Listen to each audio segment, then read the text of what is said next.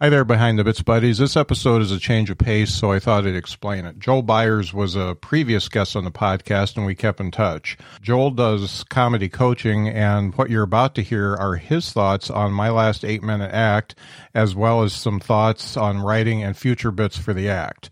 Joel has a great eye for comedy performance and gives good feedback that I could act on. After this session, I highly recommend recording your sets and getting feedback from other comics. So here it is the comedy coaching session with Joel Byars. Welcome to the Behind the Bits podcast. Your host, Scott Curtis, wants to learn everything he can about stand up comedy and take you along for the ride. Scott and his guests talk serious about comedy in every episode. Behind the Bits will uncover knowledge from different perspectives on subjects such as writing and performing stand up comedy, as well as booking shows and the comedy life. If you're thinking about becoming a stand up comic, already in the comic game, or a comedy nerd, Behind the Bits is the show for you. Now, let's get Behind the Bits.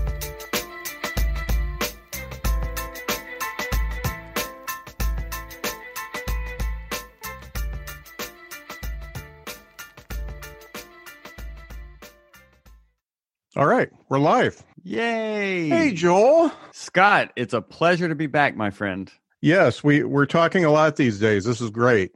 Yeah, I'm a fan. I love I love your hustle, man. Yeah. I love it.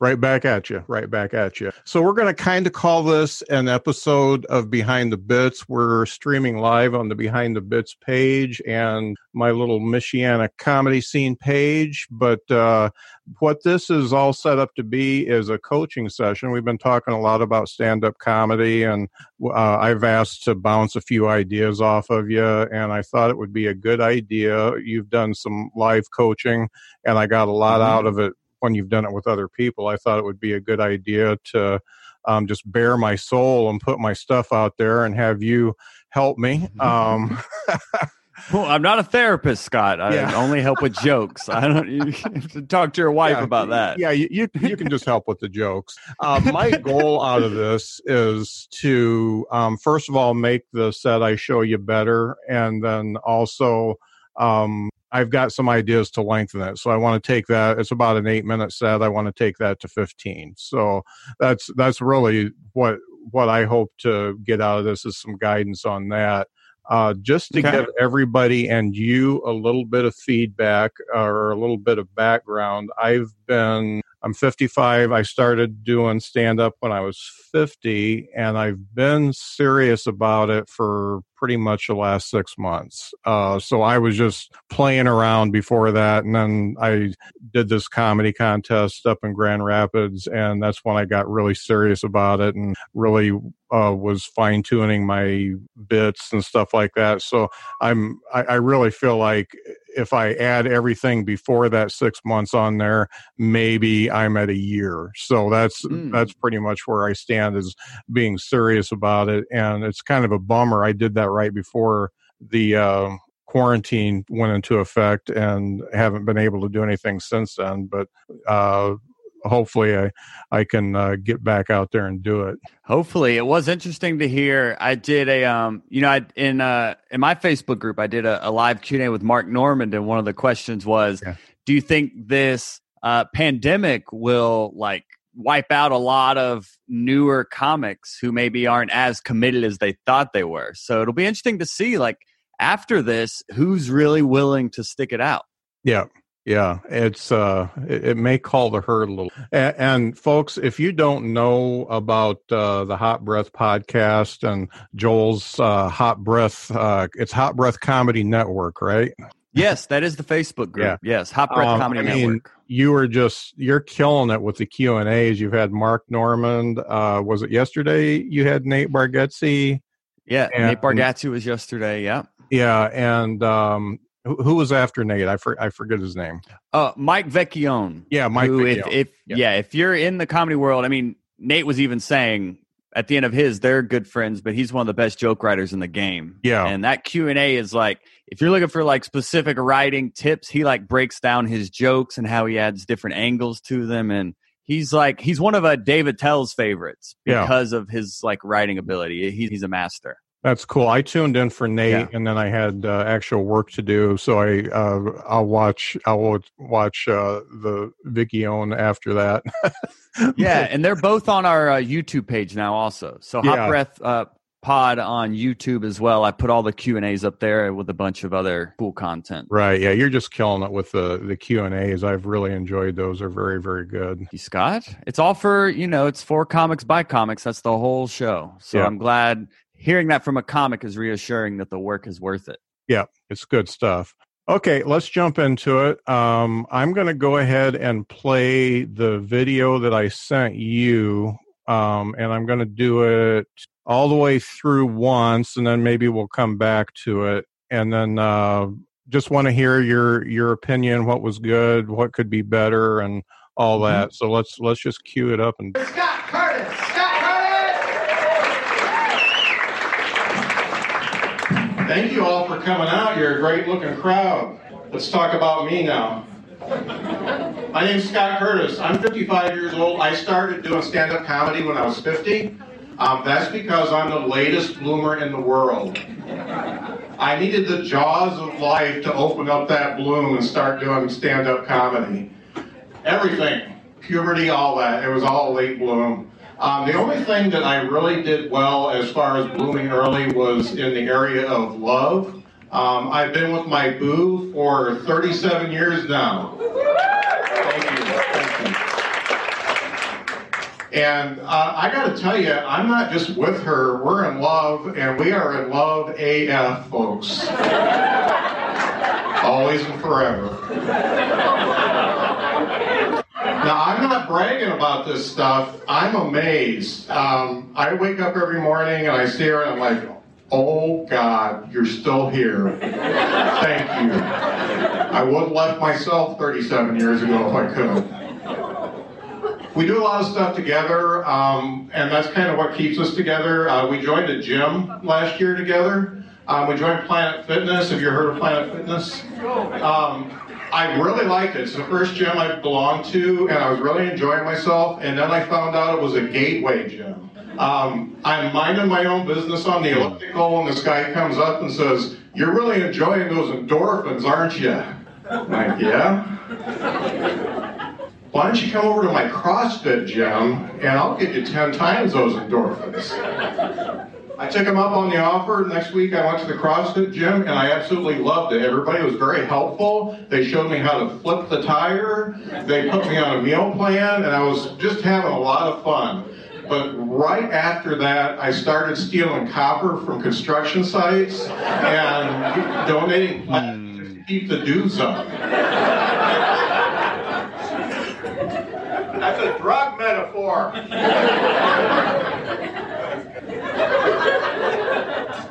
being together as long as we've been, um, I hate to tell you this, but there's haters. Um, people don't like seeing people together this long, and one of the things people tell us is, I don't know how you guys have stayed together so long, you have nothing in common. And um, I think that's a crock of baloney.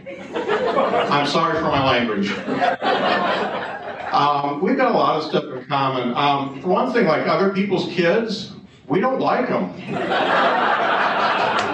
we raised our own. We're not going to babysit yours. Um, human trafficking, we're against it. Had you on the edge of your seats. Um, I'm so confident about us being against human trafficking. If somebody pulls me aside tonight and says, hey, let's get into this human trafficking scheme, I don't have to say, let me ask my wife, because I know it's going to be a hard no from both of us. Uh, I, I gotta say, the worst thing that's ever been said to me, though, is a guy I work with, he's kind of a playa. Um, that means you get with a lot of different ladies, if I know the terminology.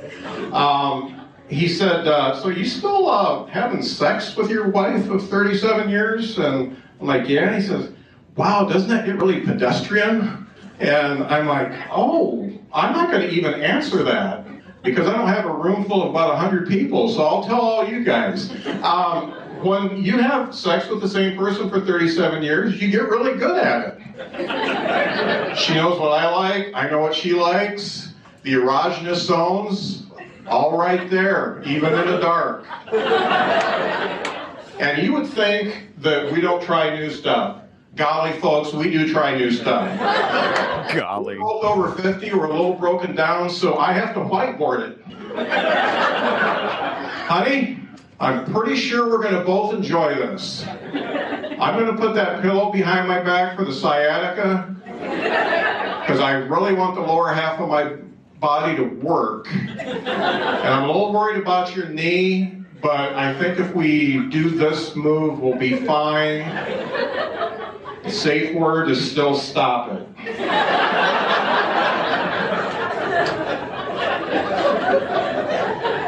We had a little bit of uh, we had a little bit of uh, uh, conflict uh, when we first started dating because I was kind of a bad boy. Um, smoked a lot of pot, um, and uh, my uh, asked me to stop smoking pot. And I don't want you to think she's a prude because I smoked pot, I did other drugs, felony crime, I was into all that stuff, and I just walked away from it for love. Now, recently, though, because pot's become a little bit more mainstream, she said, uh, uh, honey, if you want to start smoking pot, go right ahead. And um, I've been on the game a long time. you potheads, this is a golden age for you, isn't it? That's a problem for me because I don't like to make choices. And boy, do you have choices now. You got the hybrids, you can smoke it, you can eat it, you can get patches, you can vape it, you can do all the stuff with it. And um, I got to tell you, I stopped eating Oreo cookies when they had more than one flavor. So I, am not going to get into it. When I stopped smoking pot, there was two varieties, mostly seeds and mostly stems. Both of them gave you a headache. There was one type of Oreo. It was called Oreo. That's the only one you need. Um, being the age I am, I got to tell you, a lot of you folks are younger. We don't like to be guests at an age older than we are. Um, and just last week, I went into a Speedway gas station, and the cashier said, "Hey, you look like an older Harrison Ford." Um, I uh, felt pretty good about that because he's a good-looking guy, um, famous actor. Uh, went out to my car and just Googled him for the heck of it, and it uh, turns out he's 77 and I'm 55. I was mad. I went back into that Speedway gas station and I said, Young lady, what's your point of reference? She was like, What? And uh, I said, uh, What's the last Harrison Ford movie you've seen? And she said, uh, Call of the Wild. oh, yeah, the one with the fake dog. Well, thank you. I'm going to have to moisturize a lot more. thank you, folks. I'm Scott Curtis. Yeah. All right. Look at look at him go pre mustache, Scott. Yeah, I just had a little bit of a beard going there. Yeah, that was uh so that was uh I think it was February something 28 something like that. Uh anyway, mm-hmm. it was a, it was a Wednesday night up in Grand Rapids. And that's uh so I got to say that is probably the best I've ever done. So the best Great. I, have ever done, and um, I'm saying that because uh, my wife told me that, and uh, people came up to me afterwards and said I was great, and and all that kind of stuff. So I felt really good. And good. then I watched it, and I saw all the stuff I did wrong. So.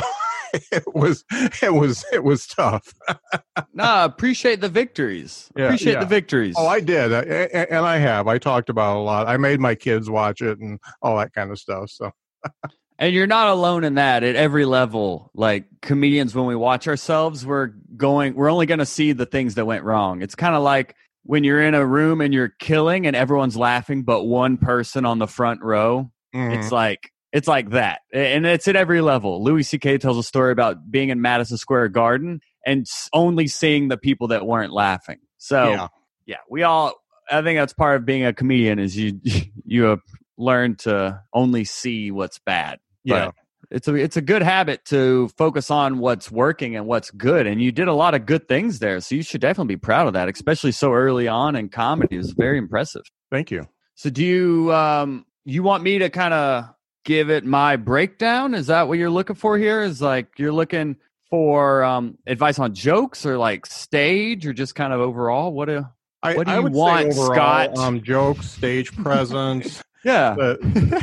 the, whole thing. Um, I mean, on on that, you know, um, my personal feeling is my opener wasn't strong enough, uh, and Mhm. my closer probably wasn't strong enough. Uh, so both of those uh, should have been either somewhere in the act or not there at all. That you know, that's my personal feeling. But uh, the middle, the middle was the best part. Yeah, and that that's like a rule of thumb in terms of like you want to open with a laugh and you want to end with a laugh. You Mhm. know, and typically you want to end with your biggest laugh. But the goal is to open up with and get a laugh within 15 to 20 seconds Mhm. is a good goal to have. You know, especially on like like shows like that. That was at a comedy club. You know, I mean, you're doing a set. You're not really like working out stuff. You're more like, here's me at a comedy club doing a set. So you Right. definitely want to make it a goal to get a laugh within like 15, 20 seconds at the most because one, that gets the audience on your side. So they then believe in you and are like, oh, this guy's going to be funny. Hmm. But more importantly, it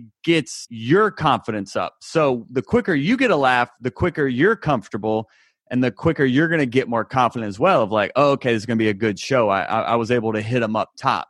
And a good thing to do, especially early, young comics, is, and this was a, advice I got super early on, is that young comics forget to breathe on stage. Uh-huh. You're just just going, okay, what's next? What's next? What's next? You're not even like listening to the audience. You're literally just like, okay, what's the next word? What's the next line? What's the next joke type deal. So I think when you opened up, you like were talking as you're moving the mic stand, I believe. Yes. So I remember, yeah. So like you just went up there and we're just like, all right, here we go. We're talking and like Mhm. we're starting, but it's they're on your time in that sense. Like really take a beat when you get on stage. Like what I what I would do early on, some open mics, I would just work on breathing. There were some like like the rough open mics when it's a bar at eleven o'clock on a Monday and it's like all comics. There were some shows. My entire goal of that set was to just focus on breathing, and I would actually say a joke and audibly take a breath and then go on to the next joke Mhm. like and that's just how i was able to find more comfort in silence and confidence in just breathing on stage was literally just exercising the muscle of breathing on stage and a big thing young comics do is they rush into that first joke but it's cool just take your time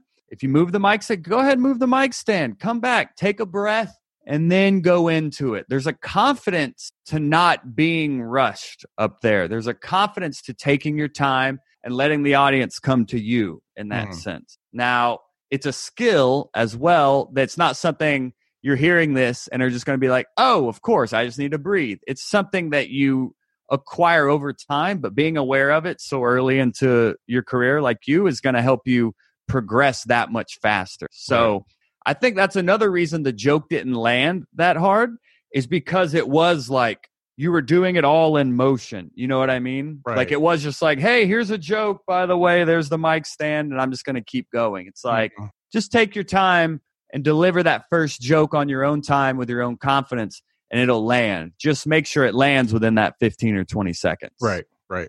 hmm I also feel like you know, I've watched it back a few times, and I feel like I also with the breathing thing, I feel like I stepped on some laughs too. I I Mhm. powered through when I should have just let the laugh happen. Yeah, and that's that's very common, and that's that's something you're definitely not alone in. It's something I have to be mindful of as well. Is letting the audience have their side of the conversation because it is it's not a monologue; it is a dialogue. Right. So the audience is their laughter is their response to what you said. So you want to give them time to actually respond and have say their piece, or otherwise you do step on the laugh, like you said, Mhm. and then it makes them less comfortable to laugh because they're afraid they're just going to get interrupted again. Mhm. There's a certain rhythm and a timing that comes with confidence and stage time, really. Like, Right. Like I talked about, we just rush when we're early on and we're just worried about the next line and the next line. Well, once you get past that, then you can start to listen to the audience and realize how they're responding, what they're responding to, and you can start to kind of dial in your timing based on how they're responding. Mhm. But it is it there are moments though. There are moments in this like specifically like when you take those pauses, like you did with um, we don't like um, we don't like other people's uh, we don't like other people's kids like and you you took a pause there and Mhm. um, the human trafficking we're against it you know like there's there's power in a pause especially before you deliver a punchline like you did in those two instances Mhm. and i think that when you you almost like building up human trafficking is really the best example to where you do like build them up let them sit in that silence and then hit them with the punchline Mhm. I think there's so I think there's way more opportunity for you to use that that uh, it's a little trick in comedy where you just pause and then deliver the punchline and it just gets that much bigger of a laugh because Right. you're building that tension. Yeah, I actually forgot a tag in that joke. Um, there's one after human trafficking, and that one landed so well that I thought I had already done the the last tag. Hilarious. Yeah. And what's what's the tag? Um, so the third the third thing we have in common is we don't front. So I I just I just say yeah we it, it's it's the whole youth thing. I say you know I don't front. So cool. She don't front. Uh, we don't know what that means, but we don't do it. So that that that one usually lands pretty well. and that's that was my favorite when i when i was watching this is like i was laughing the most at like the quirk the quirkiness the your personality i think really came through when you were like saying things like uh crock a baloney sorry for the language or you called the guy a playa Uh-huh. or you said golly folks like um the calling her boo and bay and love af and all that i think there's there's room for you to really expand and really double down on those sayings and the the youthfulness you were kind of sprinkling in there i Mhm. think that can become like a really a big attribute of who you are as a comedian. You being this like older white guy but using like younger references but then also mixing with older references like crock a baloney and the golly folks like and it seems like it seemed like you were having fun doing those also. It seemed like you did, you kind of like being playful in that sense on stage. Yeah, I, I really enjoy that. And and people that uh, I've done open mics with, they say when I throw in the young lingo, they they say it just cracks them up. So that you know that's definitely there to stay. Yeah, and that's that's something Mark Normand talked about in his Q and A. Did you did you watch that one? By the way, were you a part of that? Yeah. I No, I no that one. pressure. Yeah, It's no, it's no pressure at all. But I'm just, I'm just. Um, he talked about like he has such a unique voice, and he was, and he got asked about like how he found his voice, and a lot of it was him doing things on stage, and then people telling him afterwards, like, it's funny how you said that, or it's, it's that was funny. Like him, Hmm. list people telling him what about him was funny helped him find his voice. So it's it's reassuring that that's organically within your voice that you do these youthful kind of quirks and quips and things like that. It's very funny. Yeah, yeah. That's that's it's my favorite thing to do, and my favorite thing to write is to do that kind of stuff. And Oh, that's and great. make me make me look like a guy who's trying to be cool and then and then go right back into my 55 year old uh old golly and crocodile stuff so yeah and I think it would only play more to like the you talking about like the old weed, new weed situation, like Mhm. because I mean that's that's weed is clearly a topic that's been done before and all that. But I and just I'm not saying there's anything wrong with you talking about it because Mhm. I mean I'm I'm married. I have marriage jokes. Wow, that's groundbreaking. But how do I make my marriage jokes different? Is I make them unique to me and from my unique point of view and from my unique personal experience. That's how I make a marriage joke a Joel Byars joke. Mm. So I think the same thing with you.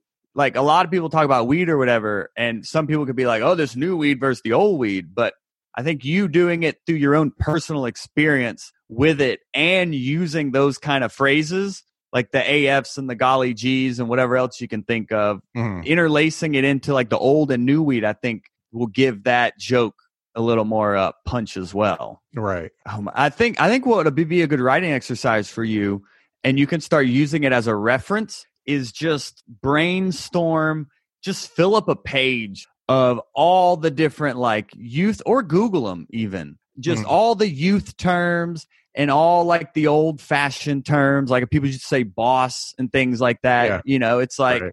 I think you just creating almost like a reference page for you to then come back and be like you're writing a joke and you're like, oh, I wonder what lingo I could throw in here. Then you'll have this document as a reference to be like, oh, I could plug in these three things here. Mm. I think that'd be a great place to start to start a great- it more. That's a fantastic idea because I what I do is I either use ones that I already know that I've heard other Yeah. people say and had to look up most of the time, um, or I look for a specific one for a specific bit. So having that glossary would really Yeah. really help things. Yeah, I think so. Yeah, a glossary is a great, yeah, great way to put it. That'll save Yeah. you a bunch of time too, doing it all at once and just having it as a reference. right. So if we're gonna keep moving in it, first off, I liked your I liked your segues too. I mean, um, you, you, like the set flowed very well. It wasn't jarring in terms of like you were kind of on one topic and then the other. It all kind of flowed in, like Mm. the early bloomer, but I bloomed early in uh, love. Like you, Mm. the set flowed, which is great, man. I mean, Mhm. segues are so powerful and they come more naturally to some than others. But I mean, you have a natural ability to weave things in and out and make it all conversational. So Mhm. that's a that's a big strength. I didn't if you want feedback on the stage presence, I mean, for how early you are in the game, I mean, I thought it was good. You know, I'm you're not nervously pacing back and forth. You you Mhm. weren't even like waddling or whatever. Like sometimes you'll just see people up there playing with the mic cord or whatever, you know. Um I mean there's little sometimes you'd have your hand behind you Mhm. just out of like it's it's i mean we all do it too Eh, and you don't really know it until you go back and watch your sets. For a long time i used to i would um i would play with my jacket a lot or i went through a phase where like i just had my wrist like on my hip. And i would just be talking and then my my my wrist would almost be like glued to my hip and i would just move like that. And i Uh-huh. i never knew it until i watched my set. Right. but watching from your stage presence i mean i i thought for where you're at i thought it was great you know? I'm i usually unless there's like um, blaring things i i see comedians doing I, I usually leave the stage presence to just the organic evolution of how they will become on stage just Uh-huh. through repetition you know but if people leave the mic stand in front of them between them and the audience that's a simple thing you can do on stage not Mm-hmm. pacing kind of planting your feet and just delivering the jokes and things like that Right. are things people can avoid. But at for what you did, I mean, what you were doing was natural to you in that moment. Nothing came off as distracting from the material, if that Mhm. helps. So Okay. I think you, I think you're ahead of the game in that. I feel like after watching that and some of my other sets that I do want to experiment with just leaving the mic in the stand because I'm pretty expressive with my with my arm motions and stuff like that and I Mhm. think if I get both of them into it it might help the punch it might you know um I'm kind of a I'm a big guy I'm I, you know I'm six five we we've never been around each other so I'm a big yeah. guy uh, and you know big shoulders, big head, you know, the whole thing. So I can be pretty scary looking up there, um, kind of like I look now with a stupid mustache and self done haircut. Uh, but, but it seems like when I get when I start acting things out and I get my arm motion into it and and arms, legs, everything, uh, neck, the whole the whole thing Mhm. it seems to bring people in more. So I think I I feel like I should experiment with keeping the mic in the stand so I can use all of my body. Oh, definitely. Yeah. I mean, I've I've I've gone through phases with that as well where if I thought I was pacing too much, I'll do sets where I just keep the mic in the stand. And it can be uncomfortable at first, but you adapt Mhm. and you learn a new skill set of just standing and delivering. Um, Dane Cook did that.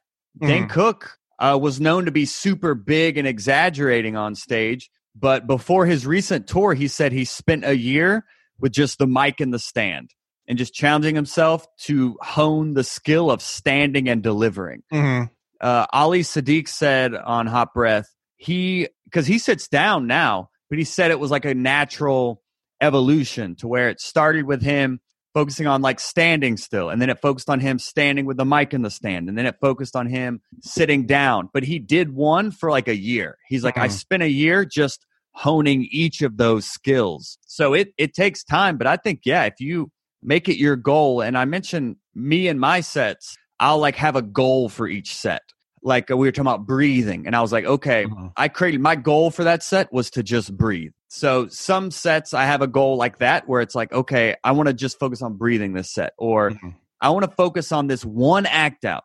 And if I do, if I can just commit to this act out, then the set's a success, regardless of everything bombs. If I hit that act out, it's a success. If I try this one new tag, maybe that's my goal. Like Mm. a lot of times we try we're like okay this set i want to try this this this and this we end up we we try everything we want to try everything and end up doing nothing type of deal Mm. but we're on stage so much it's like take it one bite at a time take it one step at a time one goal at a time if if if you wrote five jokes make it your goal pick your favorite one and make it your goal to at least hit that joke Mhm. you may hit the others you may forget them and remember them right when you get off stage and then you hate yourself like we all do Uh-huh. or it's or it's just remember that one joke and then anything else that happens it kind of takes the pressure off of the set of like having to do all this it's like no hit this one punchline regardless if it works or not the victory is that you did it so Right. i think you can make it your goal for sets to be hey mike and stand just talking nothing could work but the set was still a victory because i kept the mic in the stand and stood there Mm. Right. great goal I agree with that.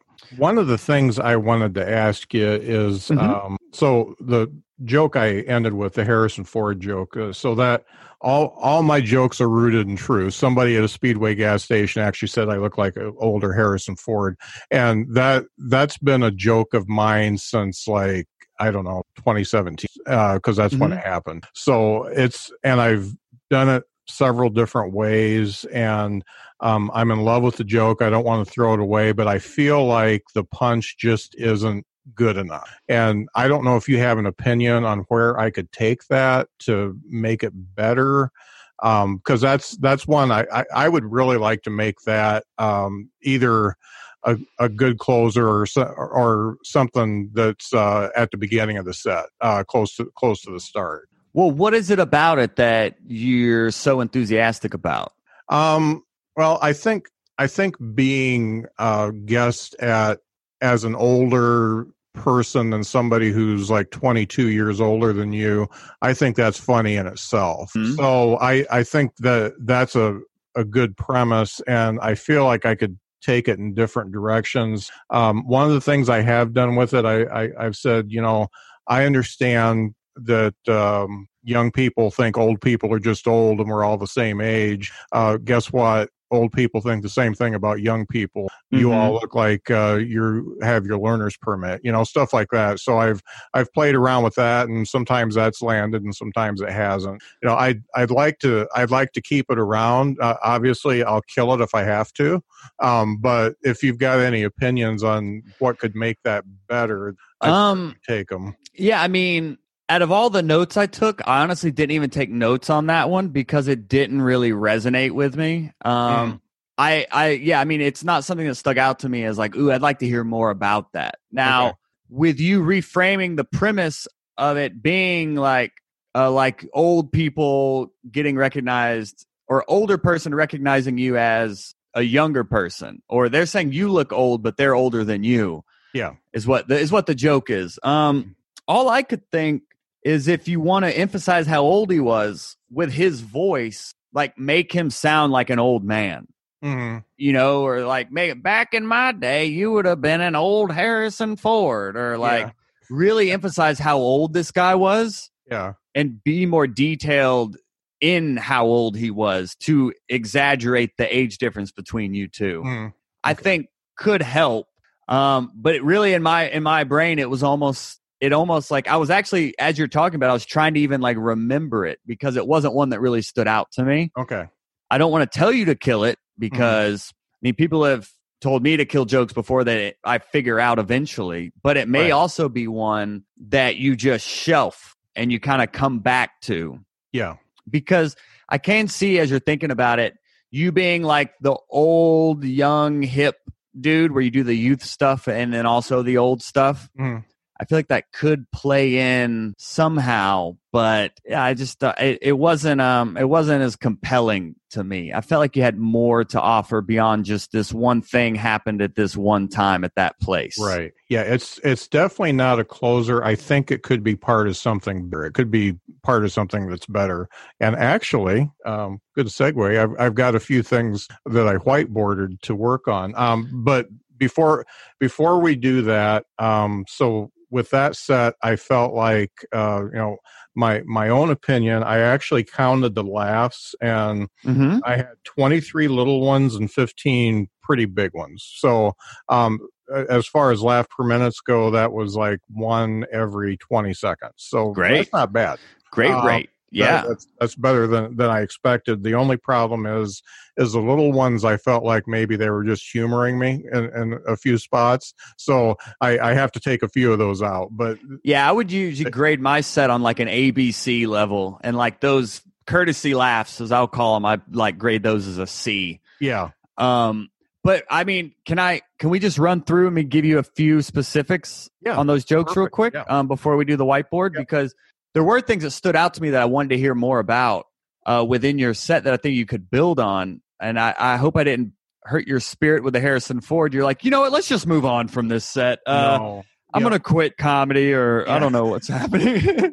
Absolutely not. I mean, it's it's near and dear to my heart, but um, I've also been in business for a long time, so I know when something doesn't work, you just kill it. So yeah, and that's something um, uh, Nate Bargatze was talking about yesterday. Sometimes it's like it's only funny to you, man. yeah, You know, and you gotta, you just gotta respect the data. Yep. You know. Yep. Um, but if your sense of humor is telling you something's there, I mean, I'm all for comics listening to that sense of humor, that sixth sense. Mhm. and really just seeing where they can take it. So if you still believe in it, man, keep punching away at it, keep it alive. Maybe it's something you shelf and then comes back around in a year, two years. right. But um, yeah, for now, ugh. no, I'm just definitely, kidding. definitely not a closer. Yeah, definitely not a closer.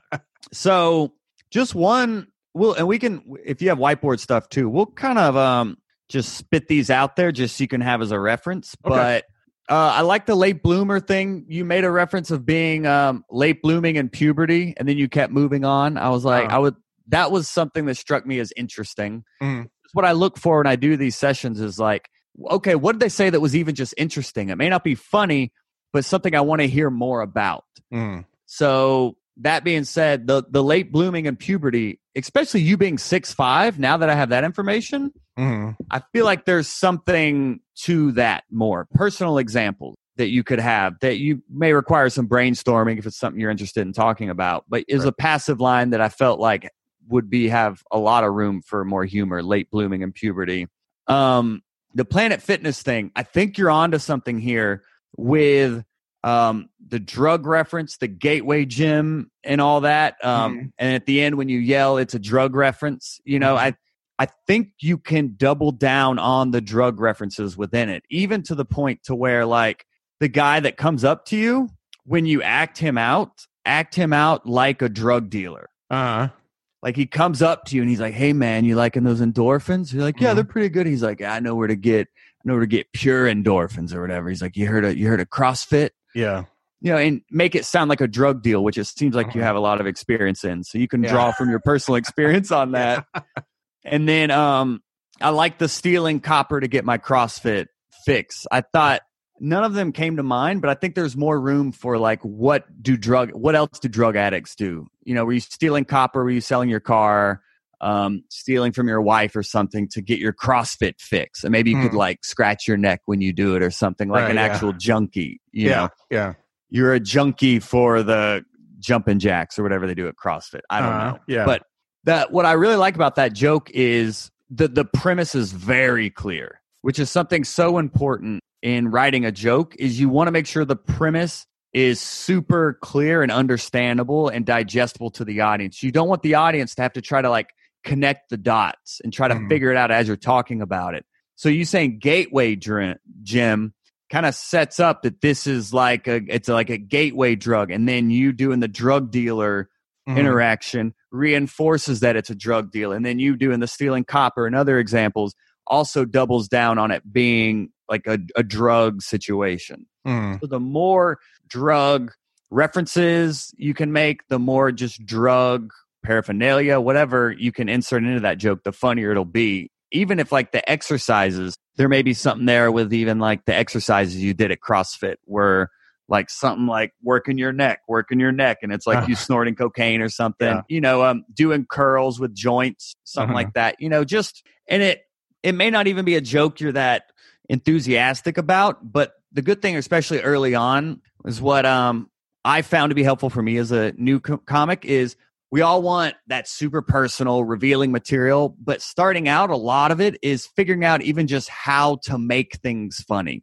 Mm. So a lot of my jokes starting out weren't the most personal or revealing, but I was learning the mechanics of a joke. I was learning how to just have an idea and then translate it into like a funny bit Right. and this stuck out to me is like the best example of like oh he has a clear premise here and he is working towards it Mm. so that's why i wanted to really hammer that of just you're on to something there within just joke structure itself Uh-huh. yeah Now, I purposefully did that in a way, um, and all the stuff that I should add to it, I agree with you. I purposefully didn't mention anything as an actual drug so I could say that's a drug metaphor at the end of it. Mhm. Um, because I know they know and they know I know, but I just think that that's, correct me if I'm wrong, I thought that was kind of a, a decent way to end that um, because uh, it it's so it's so obtuse for me to say that uh, it's almost ridiculous. Um, so, uh, but I don't know. I don't. I, I could even keep that out um, and and just expand on the you know the the CrossFit dude being a drug dealer and stuff like that. But that I. I, I wrote that with a purpose to to say that at the end. That was actually, you know, I went from the punchline back, and so I I don't know. Um, I, I I don't know if that hits as well as it should, or if it would hit better if the joke was had more more tags. I mean, I think that you ending with a drug reference, it would be better for you if you had more drug references throughout it to really make it obvious. Yeah, And then maybe there's someone in the audience you can like refer to and be like, it's a drug reference, ma'am. All right. Yeah. She's like, she has her arms folded like she's the police or something, you know, Yeah. and do it that way as opposed to like, it's a drug reference. Yeah. And then you didn't have the microphone, you know. Um, right. so I, I like I like you enjoying that piece of it, and that's you having fun on stage, which is is important. Mhm. But I think the more you reinforce the drug aspect throughout the joke, then when you hammer home, it's a drug reference. You can almost do it playfully, like you like to do on stage, but maybe more specifically at not even at it could be an imaginary person. The people behind the first row have no idea. Yeah. You know, so you can fabricate like, uh, da, da, da, da, you know, uh, come on, lady. No, no one really knows. so I think there's still room to do it for sure, but just reinforcing it with more drug references will help that hit even harder, I Yeah. think. Yeah, I agree. And um the haters thing was funny. Just a just an organization thing. I think you can keep I think you can put the hater stuff up with like the boo 37 years old and all that. I I feel like that was all one bit you Mhm. can combine. Yeah. Instead of separating them, I think those can go together. Mm. Um, don't like other people's kids. The the pauses there were good. Um, the playa, the the sex, the the whiteboard old act out. I, I think you're onto a premise there of having to like um the foreplay is like preparing for the sex. Like the Uh-huh.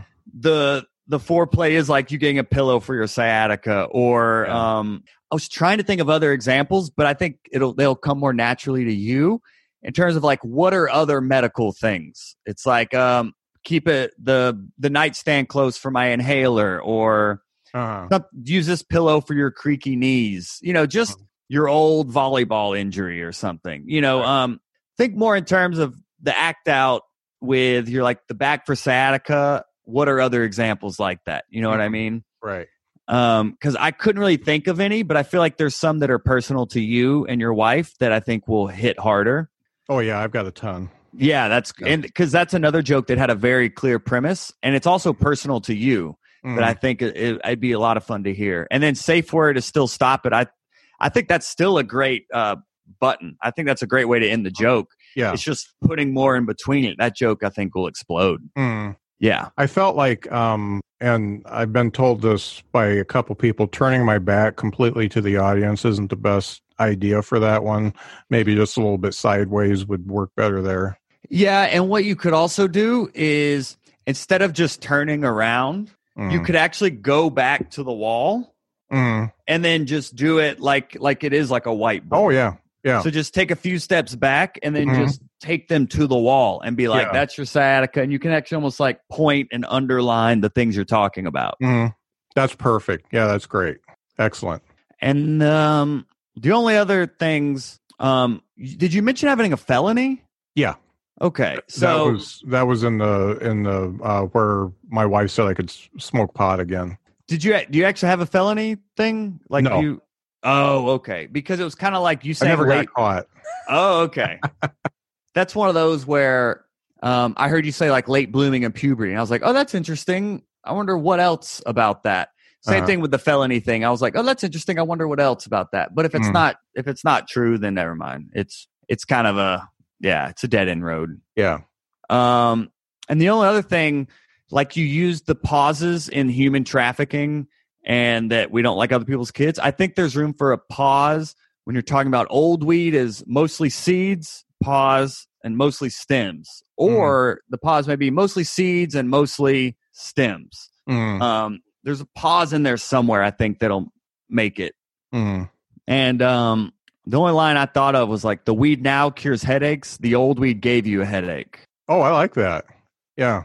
but there there seemed I was interested to hear um I was interested to hear you talk about that and your experience like you being you don't really hear people like you talking about being like a pothead or things like that. So I found that as interesting and unique, you know, and a Hmm. unique take on just weed in general. Um so I enjoyed like I was entertained by that. Like the Harrison Ford thing, my brain kind of drifted, but that I was like, oh, that's interesting. That's something never really heard his take on the whole weed situation before, you know. Right. But it's kind of what whatever you are naturally interested in. But um, I I thought I thought there was more room just to build on the differences between the old and the new weed and your own personal experience of if you did actually try the new weed instead of just telling us it's the golden age, like like take us to the time when you tried it Yeah. type deal. You know what I mean? Like take us there. yeah. Yeah, Mhm. I dig that. Yeah. Now, oh, I dig that. He's doing the lingo. yeah, but that's um yeah, that's all that's that's pretty much all I had, yeah. For Yeah, I- taking notes on your set. Yeah, I feel like you know I, I agree hundred percent with everything. I think there's a few things that can um, that can either go away or be rewritten, and uh, I should expand on things like the the gym thing. I've got a whole I've got a whole other part written out about uh, uh, Planet Fitness as a judgment free zone, um, but uh, it's a good thing they can't read my mind because I'm doing some judging and I talk about people who are on the recumbent bike for an hour and they burned 18 calories and uh, the people who come in and just take selfies at the at the different spots and at the different machines and stuff like that. So i i've got more to add to that um, but i didn't feel com- i didn't feel comfortable with that material because i hadn't done it enough Yeah. to really to really put that in there but yeah I thought you were going to say the judgment was coming in the mirror. I thought Yeah. I thought you were going to say they don't want a judgment free zone. They should take away all the mirrors. yeah something like that. You're judging yourself in the mirror. yeah Um, yeah Yeah, so there could be there could be something there. But what's good about where it where you have is like it's a very clear premise in terms of the drug thing. Mhm. So it's like if you can add things that reinforce that premise, then great. But sometimes we put like two ideas on top of each other and then it prevents either of them from working. Mhm. But it really may come down to like it's a gateway gym and then you have all this stuff about that. But then you're like, and then they also say it's a judgment free zone and then you have stuff about that, but keep Right. them separate, you know. uh-huh right Because if you try to combine them, then the premise gets lost and Oh, then the audience gets lost. So Yeah. yeah. they can be two separate things. Which I mean, it sounds like you're onto something there with all the other stuff you have. It's just doing the drug stuff and then also whatever else about however you want to organize it, but just Right. keeping them separate. right Does that make sense? yes i dig it Yeah. Yeah. Okay. Right on. So I've got um, I've got a few different uh, premises that I've either done as jokes before or I want to do that I uh, that I've kind of whiteboarded myself and Mhm. I'm kind of using the Joel Byars method to put this stuff together. So I thought I'd put those up and maybe we could uh, talk through those because they're they're things I'd like to inject into this set because obviously the goal is to take it from eight to fifteen and um, I've probably got three or four here if they all work out. So let me Great. put them up quick. For sure. The first one. Okay. You can see that, right? I can, yeah. All right. So one of the one of the things I've done before is uh, making fun of boomers on social media because I am one. Um, That's funny. and I've I've got a couple jokes um, that I've used this with and a couple tags that I've done that, that have worked out okay, but I don't think it's ever landed the way I want to. Okay. Um, so what I've used is a go. boomer using a computer. This is classic. Yeah, no doubt. So I uh the minion thing has done pretty good. um, the nothing's and- opened. I'm I sorry. mean, I, I see, I see the thumbnails, but nothing is like expanded. I can't read any of it. Oh, Yeah, all I see is just thumbnails. okay. Try this. Is this all on Zoom? Yeah. You're doing this? Oh, Yeah. cool. How about now? Mm-mm. No, I just see the, the just the three thumbnails. Boom. All right. We're in business. So the um making fun of boomers on social media the the thing that i've hit that works pretty well is uh i mean we're obsessed with minions and um i don't know if you've noticed it or not but you know the, the the minion posts from people our age are just nuts. And um so i've i've said you know i don't know what the deal is with m- minions. We've got groups dedicated to it. It seems like that everybody over the age of 50 are obsessed with them. And i think maybe the reason is is because they look like the pills we need to stay alive so Hmm, i've done that it's done it's done pretty good I like that. Yeah. yeah um so liking and sharing our own posts the way i've set that up is um you may notice that we like and share our own posts and that's because we think that everybody who is on facebook is watching us live in real time and if we post something and somebody doesn't like it within 20 seconds we need to like it to put it back on top and then we give it another 20 seconds and we share it so that Hmm, that's okay. been okay. I'm say no. Um, the other uh, another one that's done pretty good is we believe everything we read. Uh, so you young folks need to be careful about sharing onion articles uh, like the one where uh, North Korea blew up the Werther's original plant Ah, because uh, there was a uh, uh, riot at Walgreens uh, to get the Werther's original, and obviously I say it better. So that one's been pretty good. yeah. I think. Do you say it to where like that Onion article where North Korea blew up Werther's original? Like you say all that. Yeah.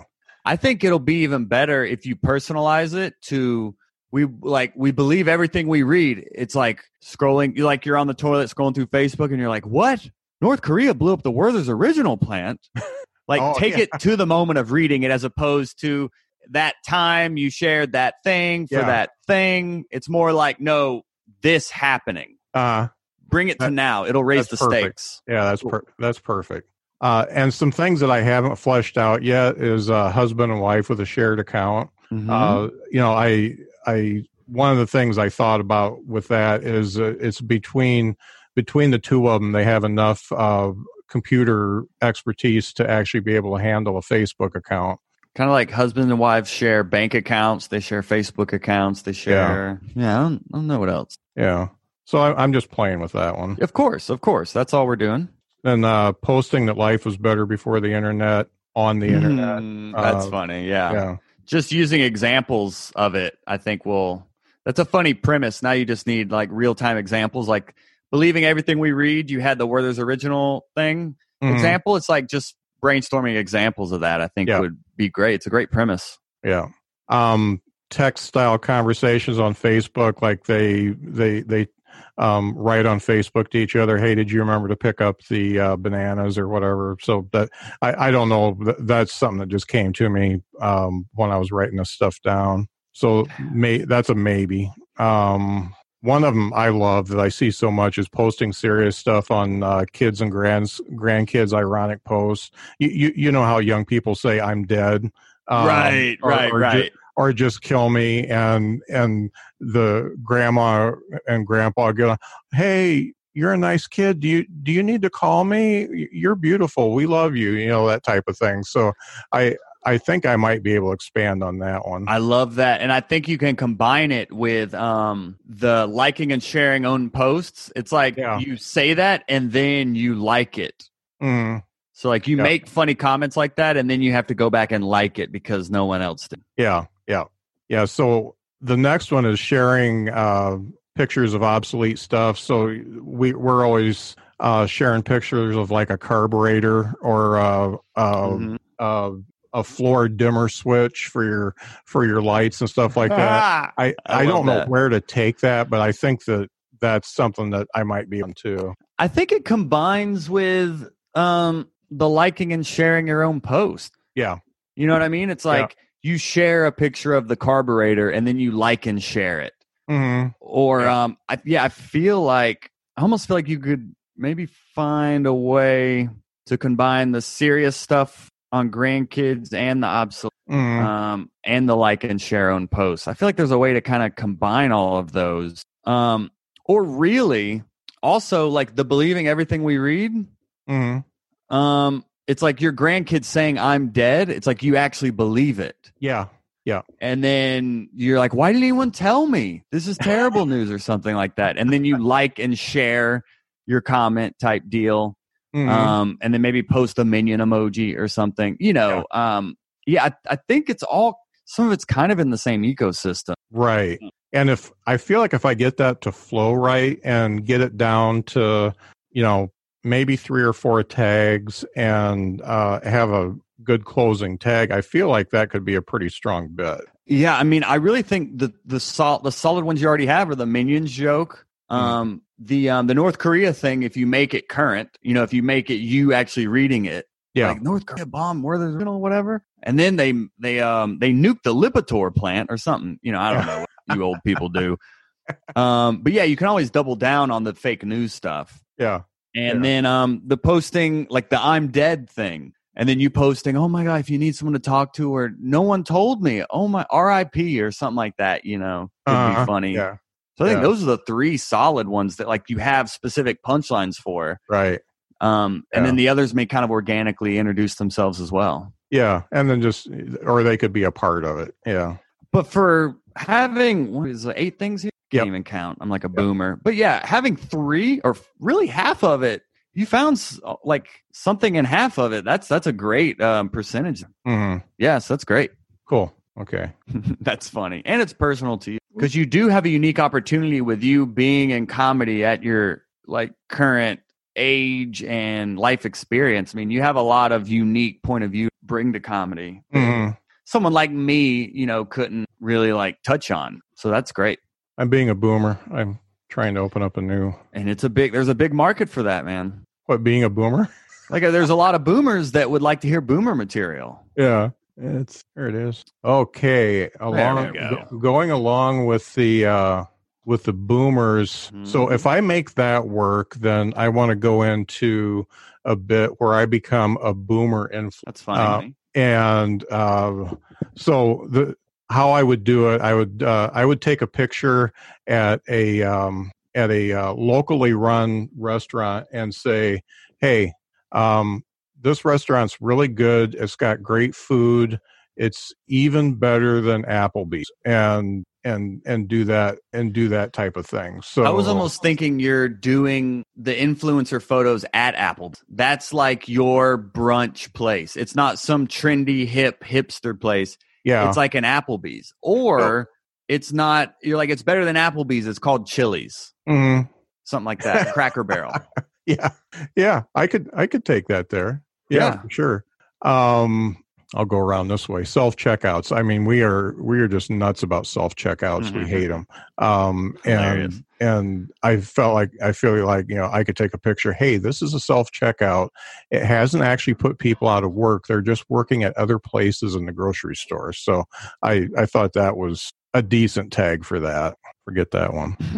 Um, eating a salad once in a while instead of eating steak and hamburgers all all day. You know, that's that that's one that I was thinking about there. But you Mobile could banking. you could combine that with um the Applebee's also. Right. Maybe it's the salad that's so Yeah. good there. Your Yeah. monthly salad. Yeah. Um, using mobile banking, you know, just try it. You you might like it. So something like that. Hmm. Um, there's other news out there besides Fox News. Uh, let's see. Uh, Google. I don't remember why I put that there. Um, roundabouts. Learn how to use a roundabout. This is how you use it. That's a good one. Um, texting. Um, you don't have to text um, seven pages. You can just uh, text yes, no, thank you, that type of thing. Uh, weather. I don't remember why that's there. I don't remember why that's there. Hmm. This was from a while back. The Led Zeppelin one. yeah, the- a lot of weed this- between now and then. yeah. Uh, well, the Led Zeppelin one is my favorite because Okay. um, because what I want to do is um, is explain that boomers think that like Led Zeppelin is the only band that there has ever been, and that's all they listen to. And I'm like, hey, here's this new band that is really good. They just put an album out. They sound just like Led Zeppelin. Give them a try. So something like that. Um, I so I've done anti Led Zeppelin jokes before, and the crowd turns against me. Um, Hilarious. So, uh, I'm trying. I'm trying to fit that in and say, hey, you know, pe- people our age don't need to hang on the nostalgia so much. You can listen to something new once in a while. Well, what when we were thinking about the premise, um, the Applebee's ones were, and the, and the, I mean that's what's great about writing as well is like Yeah. sometimes you'll write and find five things, sometimes you write and find zero things or one half thought idea, you know. So I mean, it's just the more you write, the more chances you're giving yourself to find the next new joke. But when I hear boomer influencer, I'm immediately thinking of okay, what is an influencer? So what is an influencer doing? They're going to restaurants and taking pictures. They're at the beach doing duckless or things Mhm. like that. You know, they're doing a brand deal with some new protein shake. Yeah. So it's like, what would a boomer influencer do? And I think this the Applebee's one worked immediately is because okay, you're taking what a social media influencer does and just putting the boomer spin on it Uh, what is the boomer equivalent of the brunch selfie and it's going to applebee's or something Mhm. like that you Yeah. know so just think about other things influencers are doing and then give the boomer version of that mhm. I think i think i think it's a great premise but it's just um honing in on now you know that the direction of it is okay what do influencers do okay then what's the boomer equivalent and Mhm. play toy around with that idea And I feel like I could make it to where I'm not the boomer influencer, but I found one uh, that that's turning me on to all this new stuff. And oh that's news- interesting yeah, the new stuff is um, you know Chili's instead of Applebee's. You know, uh, and uh, uh, maybe watching some CNN instead of Fox and stuff like that. So that's the, I, I I think there's something there, but I don't even I'm not even close yet. I not think you are close. I really do, Scott. I, I really think you found the premise specifically today of just taking what a social media influencer does and then giving the boomer equivalent. Mm. But I would say filter it through yourself. I think it's funnier if you're the influencer. Nate Right. Bargatze was saying that yesterday to where he filters all his material through him. Even if he's talking about his wife, he filters it through himself first. So I think it's mm-hmm. funnier that you're like this this like pothead guy who's now doing stand up. You're like, you know, I'm like cool like I'm like an influencer now, y'all. You know, like I was just at the local new brunch spot, Applebee's, you know, and it's you could go from there. But I think Uh-huh. you being the influencer makes it funnier. Yeah. Okay. Cool. So good. I got something there. Yeah, absolutely. And what I love, can people see these images you're showing me? Yes. What my I love is that Scott actually drew on a whiteboard and then took a photo. you could see his shadow in the whiteboard. like a like a true boomer. Hey, I wear I wear it well. no, I love it. Okay, last one. Screen. Boom. Getting better. Is it there? It's there. Successful Okay. kids. Okay, so one of the jokes that I've worked with and has done either okay or medium okay. Uh, so I talk about my kids. Uh, my daughter is uh, a vice president of a multinational company, and That's my great. son is a rocket scientist for NASA. Um, and That's, That's- true. That's true stuff. Right. Um, oh, that's rich. That's yeah. rich. So I take that and I say, you know, um, my kids are way more successful than me. My daughter's the VP and my son's a rocket scientist. And then I go to, um, I'm not bragging. I'm just amazed, just like I am with my wife staying with me.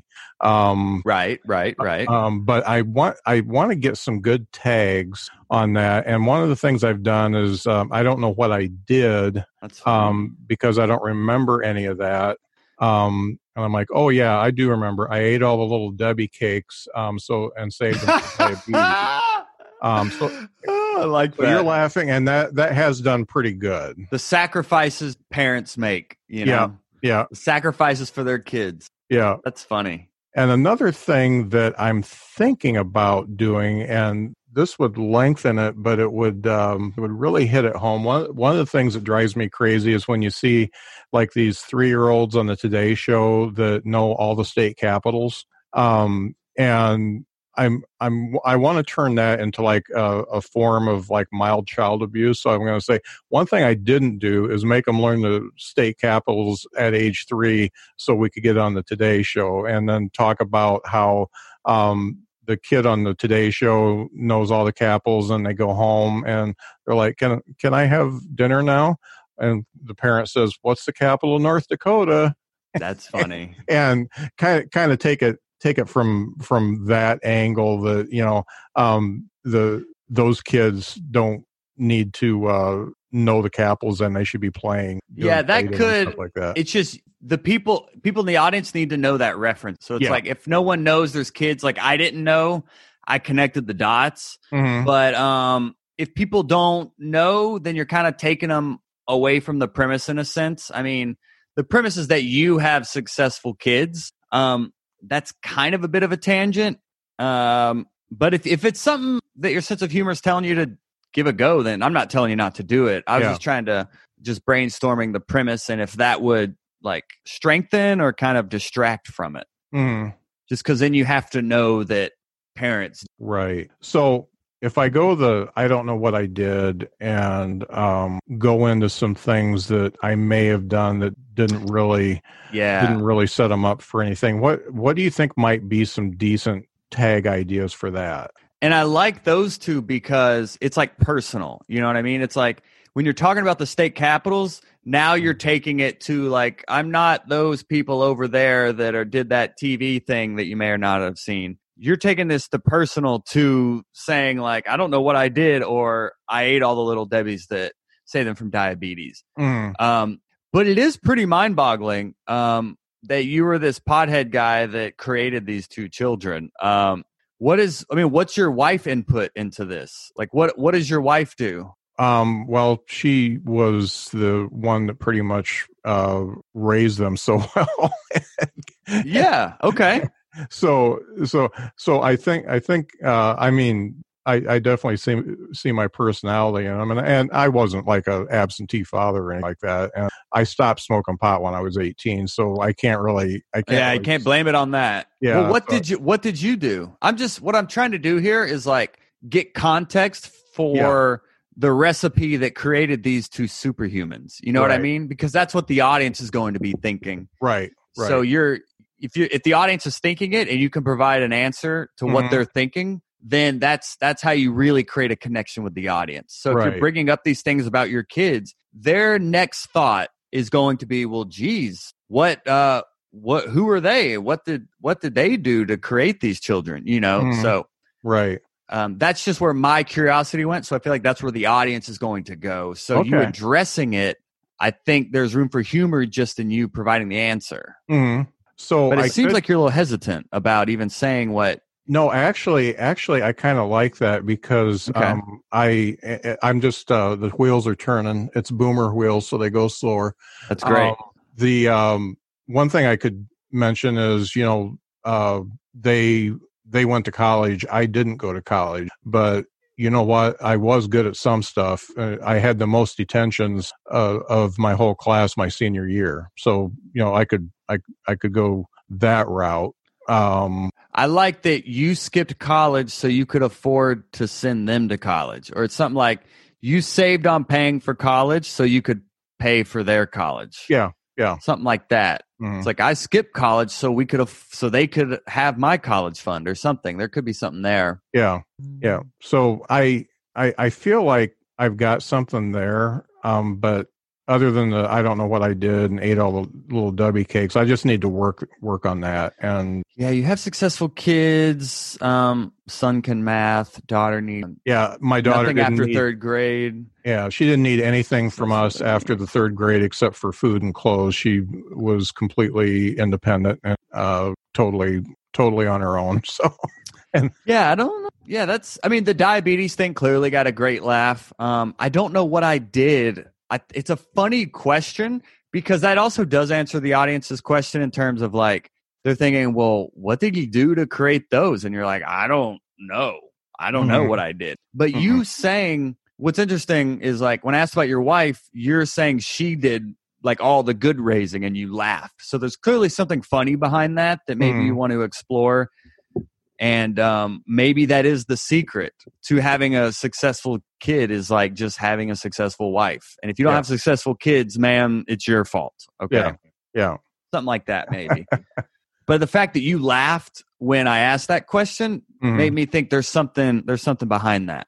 yeah. It it was mostly the fact that I worked so much. I never saw him, So that that, that was that. I think I could maybe work that in somehow. Yeah, there's because I like I don't know I don't know what I did. Um, or Yeah. yeah, there's I like I like the we we don't really have a clear premise yet Mm-hmm. in terms of beyond you have successful kids but you don't know why. Yeah. Um, I don't know. I mean, that could be the premise. We're kind of dancing around the idea right now, but Mhm. it's very interesting and it's very unique to you, and it's something only you could talk about, which is something I'm always looking for when I'm doing set reviews or Skype sessions like this. Is really like, what are they talking about that only they can talk about? So, like, Mhm. what is Scott saying that's uniquely Scott that only Scott could do that? If someone stole the material, it wouldn't work as well because it's not coming from Scott. Right. So I feel like this is an example of that. And it's just um, time to uh, kind of like dive deeper into it, you know? Mhm. Right. Yeah. I, But- I I I think there's something there. I just don't know. I agree. way I want to take that, but that's But the little Debbie's line is definitely like um, it's a quick hitter. But Yeah. I think you can go deeper with the with the topic, you know? Mhm. Yeah, that might be something. You know, I you know I'm not bragging. I I I don't know what I did. I know I ate all the little Debbie cakes, and then go into the real tags from that because that might get a little chuckle. So Oh yeah, Yeah. it's almost like yeah, I'm not bragging, I'm confessing or I'm confiding yeah, or I'm yeah, I like that I'm not bragging, I'm blanking. I'm doing something. yeah, Um no yet though. That is intriguing though. I do um I would like to see how that one grows because really out of all the topics, it's like the most personal things I know about you are you like you've been married 37 years and um and then really this you Mhm. know, I mean, the gym thing is funny. It has a clear premise and there's a game within it that you can build on, which I think is great for all young comics is to really just when you find a funny premise like that, to really challenge yourself to see that joke all the way through Mhm. and really look to complete that joke. Then you have a clear framework to build the funny within. And then you start to learn how to make seemingly less obvious funny things funny, like family and things like that. You start to mold your real life into material. But it all starts with really taking kind of silly ideas like uh, Planet Fitness is like a, like a gateway drug. Then Mhm. making those things funny and learning that process will help you to then overlay the template onto more personal things like this. Mhm. Does that make sense? yeah, yeah. That makes that makes a lot of sense. Great. Yeah, that's rich though. I yeah, I'm a, I'm a fan of that. Got some good Yeah. stuff there though. Hey, yes, I took I took good notes there. So that you know, I feel like if I can work those three premises out, then I can. It's either it's either stuff I can throw in the middle, or even make a closer out of one one or two of them, um, and then hopefully. If I refine the rest of the set, then I can get closer to 15. I think that might take me to Yeah. uh, maybe 12, 12 or 13. I have um we got a comment from Jimmy Brogan. Would you like to hear it? Yeah. It's I- pretty I haven't- funny. I haven't been watching. Oh no, th- this is in. Um, I shared it in the Hot Breath. Okay. Um, f- in the Hot Breath Comedy Network group. Uh huh. And also, real quick, Andrew Van asked, "How do you simultaneously Zoom and Facebook Live?" Um, so you have to connect your Facebook account within within Zoom, and that's logging in on the Zoom portal, um, not not in the Zoom software. And once you connect it, um, right down at the bottom, there's a little thing that says "More," and it just says "Go to Facebook Live." And then after that takes you through a couple steps, and you click a couple buttons, and you're live. Nice. You can And, also uh, go to YouTube Live from uh, Zoom too, so you can do both. Simultaneously. Um, I've heard that you can, but I haven't figured out how yet. Gotcha. And um, and then Jimmy, it's actually kind of funny because he um he likes the Harrison Ford bit, but he said, "Good, solid advice. I would have two further recommendations. Number one." Provide context for why he is using hip lingo. Set up why he is doing it. Trying to appear cool, trying to appear younger. Mm-hmm. Um, so that's one. And then number two, I think the Harrison Ford bit is the best thing in the set. Oh, see, that's two different two different perspectives. Oh, dude, 100%. Comedy is so subjective, and Yeah. what jives with one person doesn't with the other. It's like as personal as a food preference. So, yeah, Yeah. I that's why I wanted to read this is for anyone watching or listening to this on your podcast is like none of none of these are laws i'm saying this Yeah. is not the end all be all this is how it's done Mhm. we're merely just exercising the creativity of comedy, brainstorming, and trying to find that magic. And each Mm. person has a different flavor they add to it. So that's why I wanted to squeeze in Jimmy's. So he said, um, I think the Harrison Ford bit is the best thing in the set. Just get it out earlier when he discovers Ford's real age. So now you can book in the set with you thinking you appear young and cool, and by the end you are completely busted. That's Ah, interesting. So he almost like That- sets up like a, a story arc there. That's Yeah. interesting. Yeah. yeah. So that's also um this That is all written in Yeah, that could completely change the punch on that. So yeah, I Mhm. I, I I totally I, I dig what he said. Yeah. Yeah, I do too. Um this is in the Hot Breath Comedy Network group, so you can um like go and like copy and paste it for your reference Okay, if cool. you'd like as well. Um yeah. Thanks for thanks for sharing. That's great. Thanks, Jimmy. Yeah, very nice. So a- and like what you said, you know, Jimmy's got a different perspective, and you guys. a different. Yeah. The the thing that I find is it's hard to ask um, other comics close to me um, how I'm doing um, and have them judge me. I don't know if that's the way the way you feel too, because they've seen the stuff so many times and they've seen it do well and see it bomb that it's almost like it's almost like uh, background music um and and so it's hard to get a good opinion and that's why you know i wanted to get you on and i've gotten opinions from a couple other people that i don't know as well um That's and great. the funny thing is is i've gotten three totally different perspectives so That's hilarious. yeah and i know in the end you you got to be you you got you got to do what works for you but Mhm. the main thing is, is what works for the audience because you're doing it for them so you know Of the- course. Yeah. yeah, that's the, the that's what I want to make sure I do. That you know, if somebody comes to see me, that they get a good show. Of course. And it is getting opinions from like people you trust. And that, Mhm. like you said, you don't, sometimes you struggle to find a, your comedy friends at open mics, you can trust their feedback. But it's like if you see someone and you like what they're doing, they may be, and you, you want to be like, how are they doing act outs like that? Or how do they do crowd work like that? You can learn their specific strengths from them. Right. Yeah. But everyone, you know, I've interviewed over 200 comedians and there are some commonalities in their tips, but a lot of it is like what works for me may not work for you. Yeah. And that's the whole, a lot of them will preface their feedback and their tips with like, this is just what's worked for me. There's no real right way. There's only your way. So you can apply all the advice you want, but it's like, does it work for you? Right.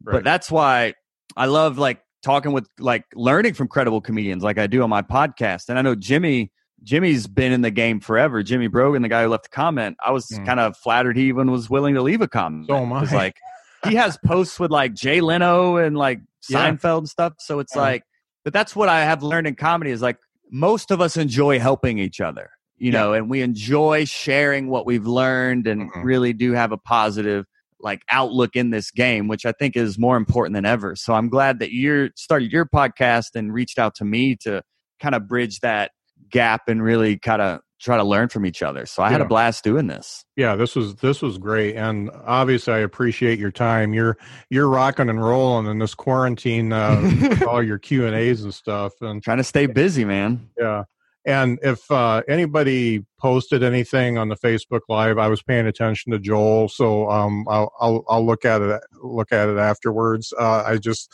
uh, have to. My attention span isn't that great. I'm a little ADD, so I have to make sure that uh, I, I'm paying strict attention. So I'll look at everything after. But I, you know, I I totally appreciate the time you took and um, folks if you if you want to check out if you want to be a good comic and you want to check out something that's going to really help you the hot breath podcast and the hot breath comedy network where mm-hmm. joel's doing the q and a's uh, is absolutely essential i really appreciate that scott and you've it was an honor to get to do this but also like when you interviewed me on your podcast as well i mean we share a lot of the same just motivations in this game of just wanting to gather as much information as possible to yeah. help as many comedians as possible. So pretty much, I mean, in my in that comedy network group, I mean, every morning at 10 a.m. I'm doing a writing club mm-hmm. where people meet up and we write for 10 minutes. There's a random word generated, and then people just write for 10 minutes just yeah. to kind of keep that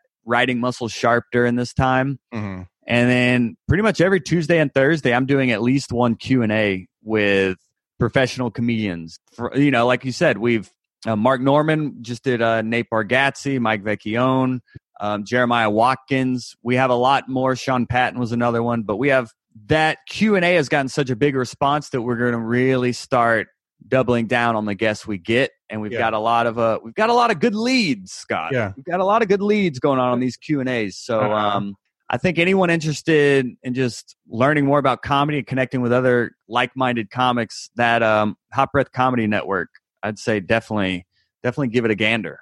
Yes, it's it's the coolest. I'm I've been I've been on well, I, I, I work so I I haven't been on all your writing exercises, but I've been on uh, several of them. It's it's it's really good because it's hard to write during this time because you for sure you, you don't know what's coming out of it. So yeah, it's it's uh, all it's all a muscle. You know, writing's a muscle, and even just ten minutes will prevent it from like getting that atrophy. You yeah. don't want to lose your writing muscles during this time. Yeah, no doubt. But um, I also have a uh a comedy special. If you guys want to check out my comedy, yes. it's called The Trophy Husband, and it's available on my website, joelbyarscomedy.com. And when I uh, when I post this, I'll post a link to it. I I did purchase that and have watched it with my wife, and both liked it. Oh, thank yeah. you, Scott. You've been so supportive. I appreciate it, man. Your biggest fan, Go- man. Golly, gee willikers. You're cool AF, man. All right. Dope. Well, um, folks, thank you for listening. Everybody that tuned in live, I appreciate it. Um, this will go up as a podcast. I think I'm going to make it a supple- supplemental because it's different. Um, so I might put that up on its own, and it will also be on my YouTube channel. So check out Behind the Bits on YouTube, and you can watch this whole thing again. Great. Thanks, Thanks for, Scott. Thank you.